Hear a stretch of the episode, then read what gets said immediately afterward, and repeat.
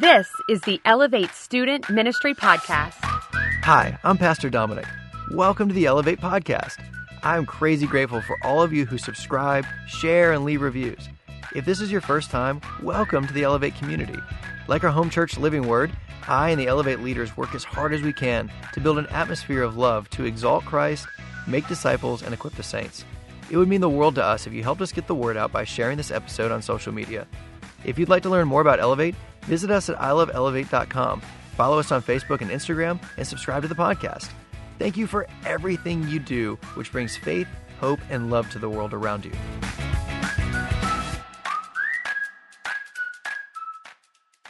It is my pleasure to continue the series by passing the mic off tonight. And so, if you guys will give a warm welcome to our executive, is that the title? Our both our executive pastor, but also a very close friend of mine, and I thank you for your friendship. Pastor Matt Carnes, come on up to the stage.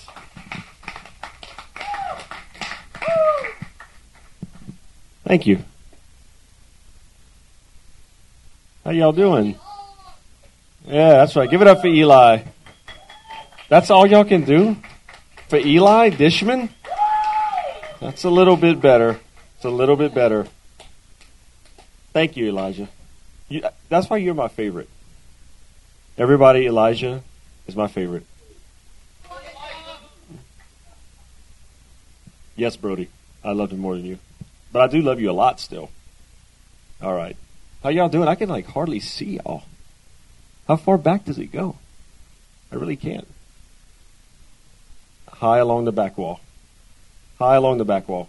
Yes. So I'm I'm Matt, as Pastor Dom said. It's a it's first of all it's an honor to be here to be asked to to be here. It's, you know, it's, it's a little nerve wracking for me having Pastor Dom here while I'm speaking. It's easier whenever you're not here, but I'm a little, there's a high bar that he he sets here each week.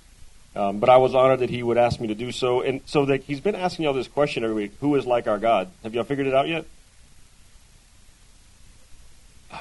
You and you've only been here a few weeks. It's impressive. Right, that's right. Absolutely. There's no one like our God. So he asked me to talk about truthfulness. What did y'all talk about last week? Anybody remember? The wrath of God. Did you did you like that one? What did you like about it? What was your favorite part? Wow. Wow, go Drew Liner. That's impressive. I really thought you was going to say something different. I'm impressed, man. That's awesome. And you passed your driving test today. Congratulations. Just watch out for Drew if you see him on the road. uh, I'm glad you did. I'm glad you passed, man.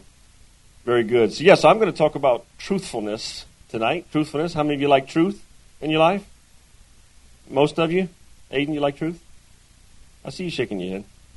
Yeah, I do. Well, first of all, as Pastor Dom said, he is he has become a close friend of mine. And I know y'all get to see him like on Wednesdays and like special events, but I get to hang out with him like every day. And so I definitely have a much better position than you guys. I mean, maybe one day you can hang out with him every day, but I get to, and he is he is awesome. And then this leadership team here. Do y'all like your leaders? I mean, you going to clap for them?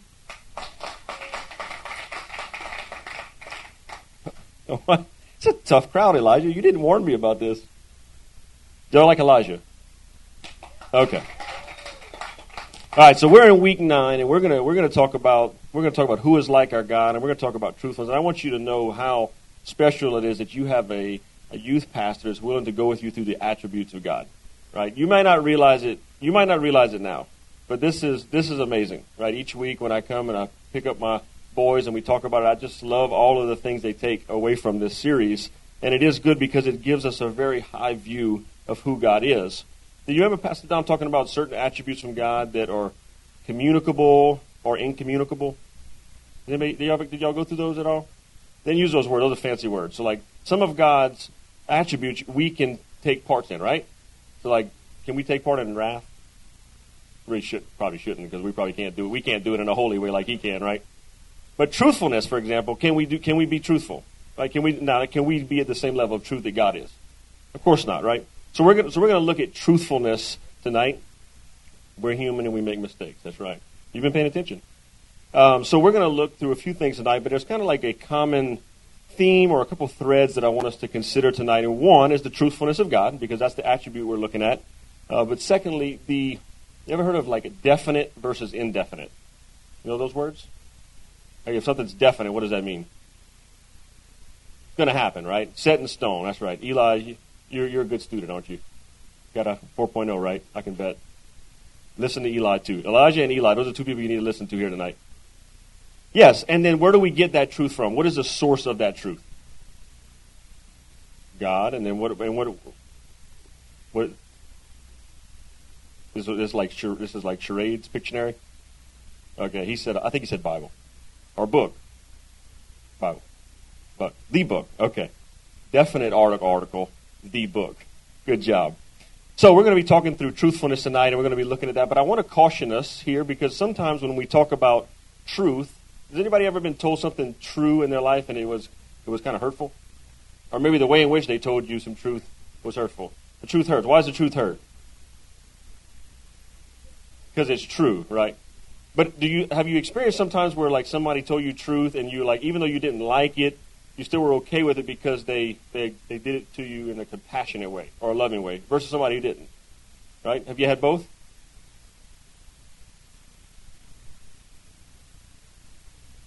You've got to fess up, right? The punishment in your house is much easier if you tell the truth. That's you got good parents, right? And so you, uh, Brody. All right, so we're going to so we're going to look at that. So I want us to look at that for us as believers. We have a responsibility when communicating truth that we do it compassionately, right? and we do it in a way in which people can receive it because ultimately truth is offensive. Right? Truth does does rub us the wrong way. So we're going to be looking through some of those things tonight. But remember, God's way that He does truth is not like us, right? He always does it in a way in which does so. I love what it says in 1 Corinthians 2.14. The natural person does not accept the things of the Spirit of God, for they are folly to him, and he is not able to understand them because they are spiritually because they are spiritually discerned. Right, so there's a truth there, particularly when we're speaking to someone that's not a believer, that the truth of Scripture is foolishness to them. Right? You, have you ever seen that before? Experienced that? Yeah. So we're going to look at that tonight, and I remember Dom actually I think told y'all a story a few weeks ago about a man eating a steak. Do y'all remember that story? It was very impactful story, clearly. So he told you all this story about someone that was at a restaurant and they ordered a nice big steak. And the waiter came with the steak, and instead of handing it to him on the platter, he took the steak and smacked him in the face with it. And then set it down. Do you think that person appreciated that steak very much? No. Right, really not really, really not that great, right? So was that a compassionate delivery of a very good thing? No. Any ever been hit with a steak? No? Okay. All right. So, so like, so that's a profound story that I'm going to need you to keep in your mind the rest of the night. No, I'm joking. So let's look at let's look at some definite. Who can define for me? Oh, before we do that, what would you say is truth to you? And you can you can talk to me. The Bible, okay. What else? God, things proven by facts. That's good. Good job, Sydney. What else? 80% of the time, your parents. So what's the other 20? It's kind of like somewhere in between. At least you give them 80%. That's, that's pretty good. 80%, okay. All right, so, so I think what we have seen here is that there seems to be lots of different ways in which truth is perceived. I, I mean, Eli gave 80%. That's, that's not even a solid thing at all because it's not 100%. But so in the dictionary, so like let's look at a couple things. All right, so truth by definition is the body of real things, events, and facts, actuality or the quality or state of being true, a fact or a reality. Kind of what you said, Sydney, right? And in and in Scripture, both in the New Testament and the Old, in the original language, we see a very similar meaning of truth, right?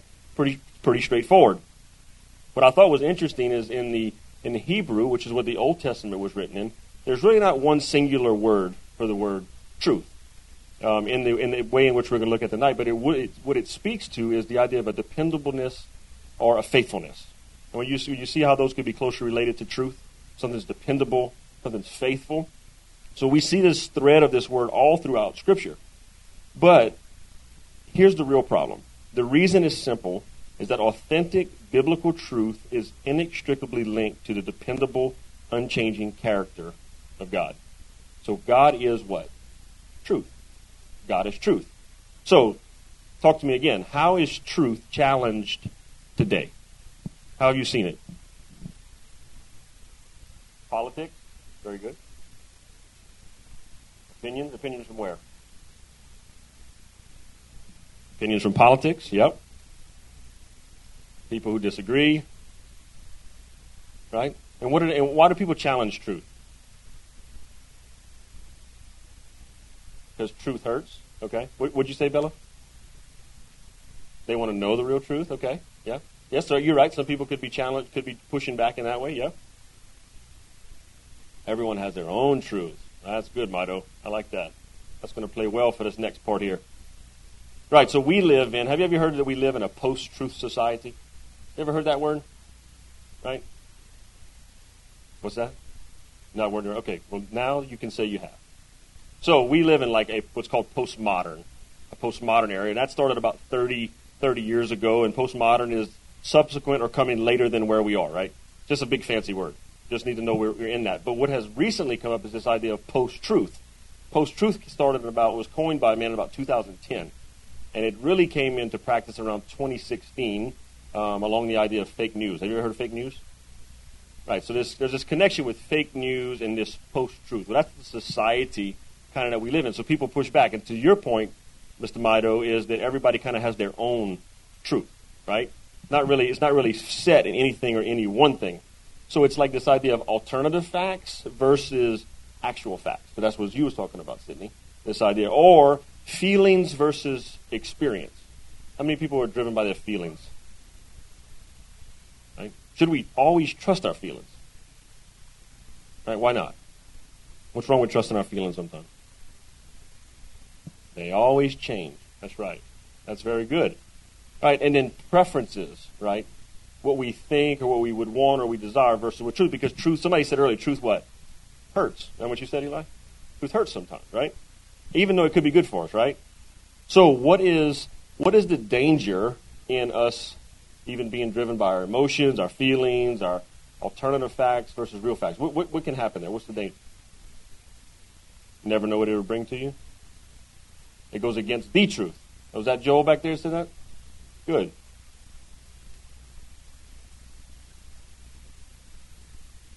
The actual truth gets forgotten. That's good, James. I like that.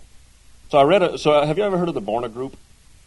They're a Christian organization. Does a lot of studies um, on different things in culture and trends. And I thought this was some interesting stats that they had put out. And they asked the question: Who are you most likely to see as a credible news source? Okay, so they they polled Americans Americans across the country. Thirty-nine percent said a reporter. How many of you trust a reporter? But some reporters do a good job, right? They're there, eyewitnesses. 32% nobody. I trust my instincts. 27% a friend, family member, or peer. 22% a famous academic. 14% a pastor I personally know. 12 a teacher I personally know. 7% a politician. 6% a famous pastor, or 6% a celebrity. Right? I just think it's interesting to see, but that nobody really focused on what we would consider where the truth comes from. Right? I mean, they mentioned some pastors further down the line, but the Bible is the source of the truth. Right? So, how many of you have how many of you have heard this line before? And you will know the truth, and the truth will set you free. Okay, where'd you hear it? Okay, Abby. Summer camp. Okay. What else? Anybody else heard it anywhere else? Anybody know where it's from? What you said, Joel? The Bible. You're right. It's John chapter eight. Verse 32, good job. But I said that like that, and I didn't actually have it up on the slide because you, you will see there's a lot of places that use that phrase in, in academics, for example. Uh, they use it in, you know, potentially at a camp. It's, it's, it's a common phrase that is not necessarily always used in the, in the, from where it came from, the Bible. So when it says you will know the truth, what do we say about the word the? The truth, that means it's the only one, right? And the truth will set you free. So truth didn't start in academia. Truth didn't start in the news. Truth didn't start just at some point in history. Truth comes from God and God alone. Right? So that's what we're going to look at tonight as we move through this because it's not a 21st century American thing. Truth has always been attacked. Think about Adam and Eve. Go all the way back. Was truth attacked? Yeah, what how was it attacked? Yeah. Right. I also thought about the story with Jesus when he's before Pilate in Matthew 18, 37 to 38. And then Pilate said to them, So you are a king? And Jesus answered, You say that I am a king. For this purpose I was born, and for this purpose I have come into the world to bear witness to the truth. Everyone who is in the truth listens to my voice. Pilate said to him, What is truth? See the difference there? Jesus said, The truth. And what does Pilate say? What is truth? Right? So that goes back to that fancy word we said to begin a definite article versus an indefinite article. But what Pilate's doing is he's responding like, okay, like what is even truth? Like he's a bit cynical in his response. And of course, Jesus is trying to show him that he is the truth. So we see a good comparison here of the two the truth versus just a truth, right? Something that someone may feel is just true in part. The problem is in our culture, um, we need to look as Christians at the truth and where the source of the truth is. And that's where it takes us tonight and looking at the faith, I mean, excuse me, the truthfulness of God as one of the attributes. And I want us to look at five different thoughts. So if you got something to write with, if you got something to type with, you got your Bible, get ready, and we're going to look through some of these, and you can write these down. So our first one is that truth is divine. Truth is divine. What does it mean to be divine? From God. Right? Is that what you said, Elijah? Yeah, that's right. And not only is it from God, but it's from every element of the Godhead, from Jesus and the Holy Spirit. Right? The Trinity, as we would call that. Truth does not originate with man. Truth originated with God. So we got to get this settled when it comes to the truthfulness of God that it is divine. Look at Isaiah 65, 16. So that he who bless himself in the land shall bless himself by the God of truth. And he who takes an oath in the land shall swear by the God of truth, because the former troubles are forgotten and are hidden for my eyes. And that word right there that we see for truth, actually in the Hebrew in this situation, a little bit different than what I told you earlier, means amen. What does amen mean? So be it, right? So be it. Verily, truly, so be it. But then look at it here. We see it, we see this same thing with Jesus in John 14, 6. And Jesus said to him, I am the way, the truth, and the life, and no one comes to the Father except through me. So see that? The truth? It should be highlighted. Yeah, underlined. The truth, right? So we see it there that it's it's specific. It's not a truth, it is the truth. It's not a partial truth. It's the whole truth. Ephesians 4:21, assuming that you have heard about him and were taught in him as the truth is in Jesus. So Jesus, we say, is the incarnation of God, right? He's God in the flesh, walking here on earth, and he is the truth. He's the fulfillment of truth. And then the Holy Spirit in John 14, 17, it says, even the Spirit, capital S, Spirit of truth, whom the world cannot receive because it neither sees him nor knows him. You know him, for he dwells within you and will be with you. Where does the Holy Spirit dwell? In you as a believer, right? Got to be a believer, correct? So he dwells in us, and because the Holy Spirit dwells in us, because of its divine origin being in God, that is one that is the reason why we can communicate truthfulness according to God and according to holiness. Like, could we do that a, without the Holy Spirit?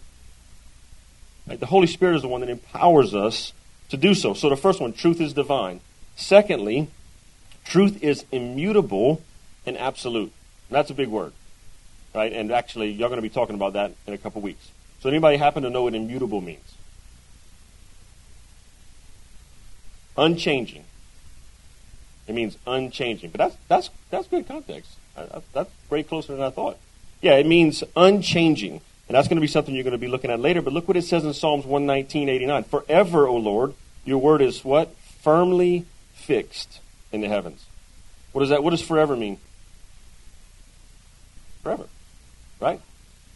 Everlasting, yeah, everlasting to everlasting. Isaiah 48, the grass withers, right? Because the grass dies, the flowers fade, but the word of God will do what? Stand forever. Will stand forever. It's interesting when I was doing some study on this. One, one of the ways in which someone put it was that the Bible is the most up to date thing we have. Do you believe that? Even though it was written thousands of years ago? Why is it the most up to date thing? Truth. And it's unchanging, right? And it's always been true. Joe, you're getting good at this back there, man. How about this? How about this? It's more current than tomorrow's news. Think about that. Think about that. More current than tomorrow's news. It's always fresh. Do anybody ever like think about God's word and say it's just this old, boring book? How can it apply to what I have going on now? You ever think like that? Some people do, right? Yeah. Because it's an old book. Miss Jamie doesn't, right? But she's so smart, is why. No, so it's it's unchanging, and when and when and when God has something that's unchanging, it says it's forever and it's going to last forever. It's good throughout that. It's always relevant. It always has its place. It always is good for us. But along with being unchanging, we also noted it's absolute. What does absolute mean? The standard of all things. Right? If you say you have absolute truth, what does that mean? Is there any other truth aside from that? No, it's absolute, right? 2 Timothy 2:15 Do your best to present yourself to God as one approved, a worker who has not been ashamed, rightly handling the word of truth. Rightly handling the word of truth. But look what Jesus does in this comparison with the Pharisees in John 8:44. He says, "You are the fa- you are of your father, the devil, and your will is to do your father's desires. He was a murderer from the beginning and does not stand in the truth, because there is no truth in him. When he lies, he speaks out of his own character, for he is a liar and the father of lies. Does Jesus give any room for any middle ground with truth? What's he say? One or the other, right? Right? The truth or no truth at all. He doesn't even give it a, a truth. He just says it's no truth at all. And then in Romans 3 4, we see Paul respond here, and he's talking about the, the Jews and the idea of circumcision and the idea of, of being, you know, being unfaithful in their beliefs, and even God gave them the oracles, gave them the word of God, and all these things, but yet they were still unfaithful. And he was saying, well, does that does that belittle or, or minimize God's word and what in, in the promise at which He gave them? And he says here, by no means, let God be true, though everyone were a liar. As it is written, you, have, you may be justified in your words and prevail when you're a judge. What's the comparison there? If God is truth, what's the, what's the opposition to God's truth? A lie, right? No truth. The same thing we saw there. So God is truth, and anything outside of that is a liar. God's truth is, is exclusive, and it discriminates. Remember we talked about earlier how about sometimes truth is offensive. Sometimes you don't like to hear those things. But how do we communicate truth? What did we say at the beginning? Love, right? Compassion. So immutable and absolute, unchanging and unchanging in the standard. The third one, truth is objective and illuminating. Who knows what objective means? What would be the if we said something was objective? What would be the other thing we would say? Subjective, right? Like, do you prefer objective tests or subjective tests in school? Do you like multiple choice or essays? Multiple choice, right? Because it's straightforward. We get it. I always loved multiple choice. Like, I like when they have like A and B options only, because that's 50% chance, right? 50 50. Or always choose B or always choose C if it's four. I don't remember the rule. So it's objective, it's clearly defined. The meaning is precise.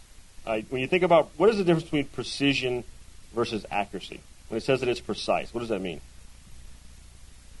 To the point? Who here shoots archery? Elijah? So did your coach ever tell you like you should he wanted to make sure you were going to be precise before you were going to be accurate?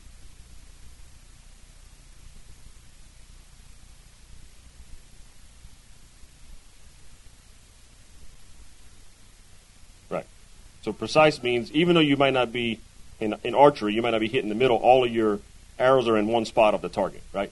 You're repeating the same thing over and over again, right? So that that's the same thing with, when something's objective, it's precise. It goes to the same place every time, right? It's not sporadic. It's not all over the place. It's not moving all around. Matthew 5:18. I love this when we look at precision. For truly I say to you, until heaven and earth pass away, not an iota, not a dot will pass from the law until all is accomplished. But this is Jesus when he's in the middle of his Sermon on the Mount. He says this. And have you ever heard? Have you ever seen that there? A dot or an iota? Have you ever heard that before? Anybody know? Anybody knows what that means? Ever wondered what that was? What does your Bible say? Cindy, what does your Bible say? Does it say dot or iota? Oh, you don't have it pulled up? Matthew 5, 18? Yeah, it, it should say something along those lines. Okay? So, first of all, we see anytime that Jesus starts off with a sentence that says truly, or truly, truly, what do you think? What do you think we should do? That kind of raises the emphasis of it, right? Obviously, everything that Jesus said is truth. But when he says that, that's what that means. Truly, truly. Some of your Bibles may say veerly, veerly. There's this, there's this emphasis that he's adding. He said, okay, I'm about to say something, and I really need you to key in on it. And he says, And I say to you, until heaven and earth pass away, not an iota or not a dot will pass from the law until all is accomplished. So, he elevates it right here, and it's because the iota the, and the dot were two of the smallest strokes of the pen. Iota is the ninth letter of the Greek alphabet, and it literally means an extremely small amount. And a dot is a dot. So Jesus is being very precise with his word here, saying that until all of this comes to pass, even down to the dot or the iota, is that important. Think about that. Think about when you're just taking casually taking notes. How much attention do you pay to crossing your T's and dotting your I's? If you look at my notes, it's terrible, right? We don't put much attention, but here Jesus is saying, "This is how precise this is. This is the my truth is. This is how detailed it ultimately comes down to. The smallest little strokes here. It's completely trustworthy, even down to the smallest detail. Right? We need to watch The Patriot. Aim small, miss small. Aim small, miss small. I love that. I love that thing. Right? Right? And the same thing is, is the, down these precise details is so important because the objectivity of the truthfulness of God then plays into the illuminating work that God's truth does in our lives. What is illuminating? I know that one, right? What was that? Heard somebody say something. Bringing focus to it, bringing light to it, right? To illuminate something is it's illuminating. So Psalms 119, 105 says, "Your word is a lamp to my feet and a light to my path." Right. So that means there's no stumbling that we have to worry about when we look what God's word does. It's illuminating in our lives. I was walking through the sanctuary the other day at church and it was dark, and I like to pass through there sometimes because it's kind of a shortcut and I but I really couldn't I couldn't see, and I got too far away from the wall to kind of like find my way back to the light switch. So I took out this little flashlight I have in my pocket, but it's got like this little bitty. It doesn't even work right now, but it's like a little bitty. You ever seen like cartoons where like the flash looks like the flashlight looks like a perfect circle, you're like, I've never seen a flashlight like that. Well, that's what this flashlight looks like.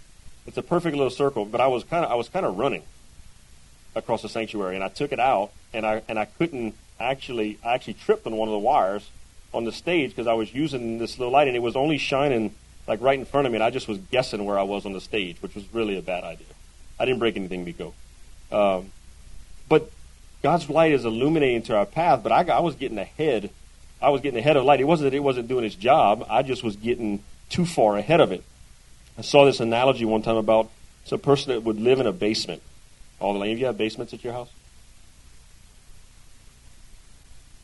I was gonna I was gonna ask you where you lived if you did. But this guy was making this analogy that someone could live down in a basement of their house, basically not have any context or any con- any connection to the outside world, and if all they had was a Bible and they read it faithfully, that when they came out and began to engage in culture and the things going on around them, they would be able to see everything with the correct truth because of what they had learned in Scripture. Do you believe that to be true? God's Word has that kind of power because it illuminates all these things ultimately in our life. When you think about money, for example, how many of you study the different types of counterfeit money? I didn't really think anybody did. You do, Micah? You study counterfeit money?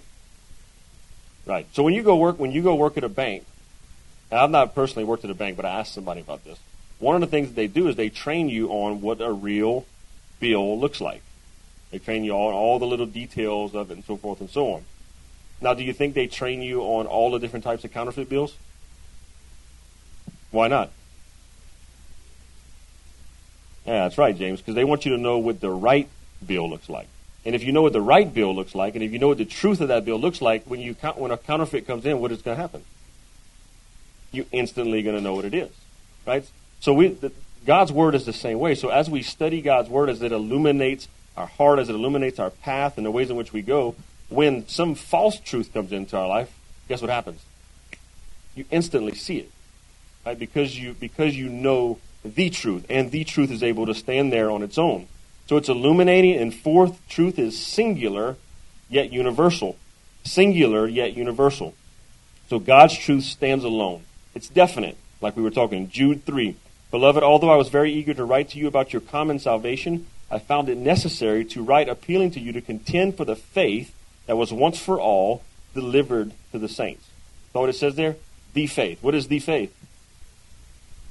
The truth, right? The faith that we have in the, our Lord Jesus Christ. God's truth is consistent throughout all Scripture, from cover to cover, and Jesus is the fulfillment of that through all of it, as we saw there in the New Testament when he was talking to Pilate.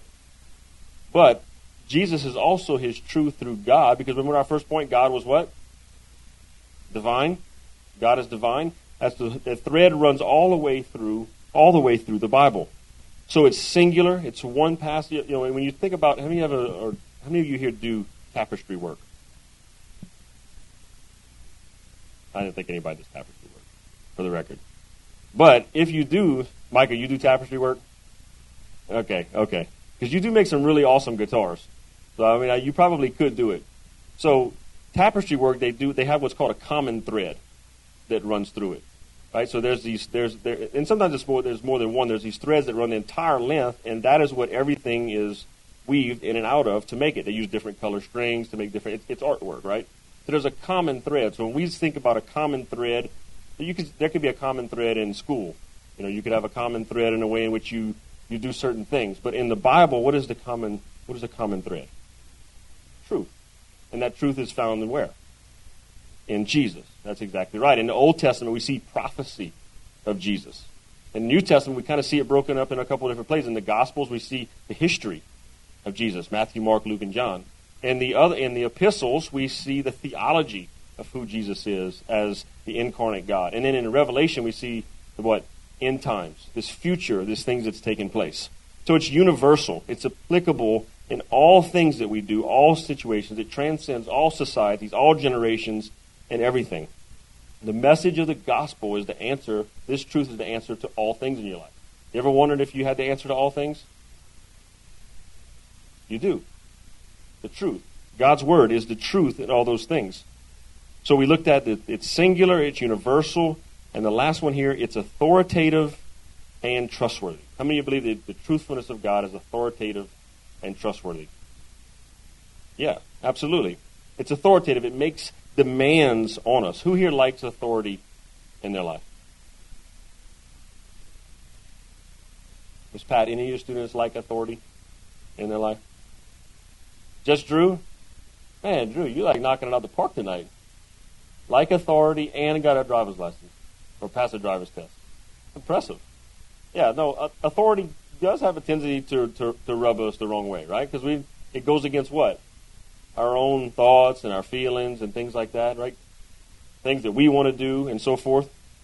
But God's truth is ultimately authoritative. Is God making suggestions when He gives us commands? No suggestions, right? No, there's not suggestions. What about your parents? Do your parents give you suggestions about things you should do at home? No? Joel, what are some of the things you have to do? What happens if you don't mow the lawn? You get fussed. That's right. Do you always want to mow the lawn? Do you always want to listen about mowing the lawn? No, but you do, right? Because you know it's good for you, right? Exactly. Yes, exactly right. It's not. They're not suggestions. God is sovereign. Y'all talked about sovereignty here, right?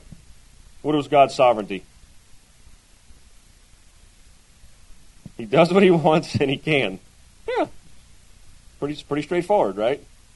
But he does it in a way in which we, we can't, right? He's got a love and a compassion that comes with that. Absolutely. God is sovereign. He has a right to rule in our lives. So God's truth is authoritative in our lives. But because of that, that means we are to be not only hearers of his word, but what? Doers. To be able to walk it out. And then so in its in its authority comes its trustworthiness. Right? And we're talking specifically along those lines those lines tonight. And it's a place of rest and safety for us. So even though you don't necessarily like some of the authority figures in your life or the things that they may ask you, do you have a trust that they're going to take care of you and feed you and do those sorts of things? Yeah, so there's so in that we can rest. And it's even so much more when we look at what, what happens in in God's truth. It's the ultimate place in which we rest. 2 Timothy 3:16 All scripture is breathed out by God and profitable for teaching, for reproof, for correction, and for training in righteousness, that the man of God may be complete and equipped for every good work. So what about so all of God's word is what? Good for what? All of us, right? In, in every in every way. There's no errors, there's no wrong diagnosis, there's no wrong counsel. It's reliable, it's true in history, it's true in doctrines, it's true in every way. It's free of all errors and all deficiencies. So we looked at these five things, and I realize it's a, I realize it's a lot. It's a lot of information. So my question to you is, is now what do we do? What do we do with all the information when we learn stuff like this? When we look at the truthfulness of God, what do, is it just intellectual facts in our head? We apply it. Yeah, absolutely. It's not just to get more facts in our heads, correct? It's to be able to apply. That's very good, Joel. So I want us to think about two things along those lines. So when we, as each week, as you're learning about these different attributes, at the end of every message or during points in the message, Pastor Dom's going to give you things to think about. And what do you do with that? What are you going to take away with that? What are you going to bring home? How are you going to now apply it in your life more than just either some head knowledge or maybe you just got bored? So I think the very most important thing that any of us should do when we come against these, when we come up truths of God, when we look at things in Scripture, is it should heighten our view of God, which should first, which should firstly increase our worship of God in everything that we do, and it should increase our love and compassion for the non-believer, for desiring to see people saved, and for loving people like you never have before. If if those two things don't happen in your life when you come against biblical truth and you come against teaching in scriptures, you need to question your heart. You need to ask, why does it not having that impact in my life? Right? Because even though it's true and even though there's things that are hard about it, it should bring us to a place of deeper worship to God and a greater love for God's people because that's what God is for. That's what God is all about. And then I think it should settle in our heart this standard of what truth is. Remember in the beginning we talked about emotions and feelings and all these different things that connect that could make us think of what is true. But what should happen in this scenario, we should realize that we can't necessarily trust those things. Yes, God does use certain of those elements to guide us and to lead us. But ultimate true truth comes in God's truth, which is founded in ultimately God's Word. So if you're here tonight and you're not a believer, here's my encouragement for you. You need to make a decision for Christ. You need to make a decision that God is your Savior. And when you think through that and you think, well, I don't understand what that means, I don't know what that means, that sounds good, I don't know, and so forth and so on, it's the message of the gospel that you're trying to get that belief in your heart. And the very first element of the gospel always is, is that how high and how mighty and how holy and how set apart God is from all of us. He's not like us, right? That's the title of your message. Who is like our God? The answer is no one is like our God. The second element that we, that as the Lord and the Spirit begins to work in our heart, is that we see the reality of who we are apart from God. Wretched, sinful, unable to do anything good, unrighteous, in a position that, that we can't save ourselves. So we got two things there, and like, and those are pretty. That's pretty weighty, right? We're like, wow, it doesn't seem like I have a whole lot to offer. Well, apart from Christ, we don't, and that's the place that ultimately this offense of truth should should ultimately get us to. But here's the amazing thing: and we read about it when Jesus is talking to Pilate. What's about to happen there is Jesus becomes the answer for that problem. Jesus is the one that bridges that gap between sinful man and their inability to do anything, being dead in their trespasses, as Scripture tells us, and this holy, righteous God on the other side. But there's still the final element, and that's what comes to you tonight. If you're not a believer in the Lord Jesus Christ, is you have to believe that in your heart. That the death, the burial, and the resurrection of our Lord Jesus Christ is what can bridge that gap between you as sinful man and holy God. And when that belief settles out in your heart, as it tells us in Scripture, that is what saves us. That is what saves us. Now, is everything perfect and figured out at that point in your life? Of course not. But now you have a hope because it's based in the truth and the attribute that God is ultimately all truth. And then if you're a believer here tonight, to your point, Joel, which you said, I believe there's three things that you should that we need to do. First and foremost is you need to study your Bible every day. How many of you study your Bible every day? Yeah, a couple of you do. Thank you for your honesty. I appreciate that. You need to study your Bible every day. And as you're reading your Bible, you're not just reading your Bible just to get through words. Your prayer is, God, what was the intent that you gave this author when they were inspired by the Holy Spirit to write these words down so that I can know the truth? And if you read it and you don't know it, then guess what? Read it again. And read it again. And read it again. It's okay. Read it again. You got I tell people all the time, you got the rest of your life to read the Bible. Not like any other book that you're going to read once and put on the shelf. You could be like Miss Jamie and read books many times over.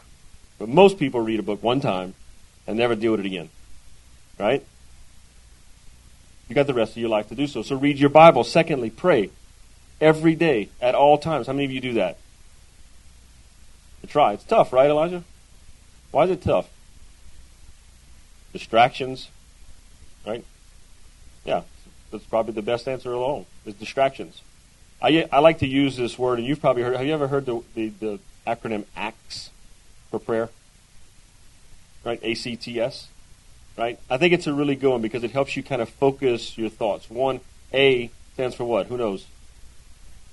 Adoration. Right. We adore God. We we we just we're so we're so amazed by who he is. We're awe of how he is, of how good he is. Right. C confession. How many of you confess your sins to God on a regular basis? We should. Right? Scripture says that we actually confess those one to another. Right? So that we can so that the truth of God can act in our lives. T, thanksgiving. Being thankful for all that God, the breath that He gives you each and every day. And then the last part is your supplications. And what I feel like is sometimes some of the smallest parts of our prayer, because it's the things that we ask for, or the things we want. How many of you spend most of your time praying for things you want? Yeah, pretty common. I, I, I do that right? Because it's because it goes back to what one of you said earlier about our feelings, our emotions, the things we want, and the things we need. So we read our Bible, we pray, and the third thing I would say to kind of wrap all that together is that we would seek wise counsel in your lives. You got a room here of adults and parents and leaders and a pastor that care deeply about your spiritual growth. They care really, really, really deeply about you how you grow and walk in the Lord. And that the truth that you're walking in is rooted and grounded in Scripture.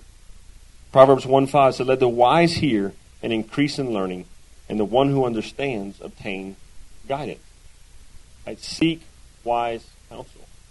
Seek wise counsel. Pour into the people that are around you. Ask questions. When you don't understand something in Scripture, ask questions. Come up to Pastor Dom say, Hey, I've been reading this all week. I don't get it. I don't understand it. And I can assure you one, two, one, one of two things. He's going to have an answer for you, or he's going to get the answer for you. Right? These leaders will do the same thing for you. Read God's word, pray, and seek wise counsel in your life. And look for what is the truth ultimately, and not everything else that's going on in culture around us. And you will find that the Lord will be faithful to show these things and reveal them to you each and every time that you do so. God, we just thank you God, for how amazing you are. God, who is like our God? There's no one. And God, we thank you for that truth, God, that you are the truth. God, that we can, in a culture, and a world that's got all kinds of crazy things going on around, left and right, all kinds of different truths based on emotions and feelings and things that are unrealistic and not connected to facts. And God, that we have a truth we can anchor. And God, I pray, Father, that you would that if you would just be faithful as you always are, God, to reveal those things in all of our lives.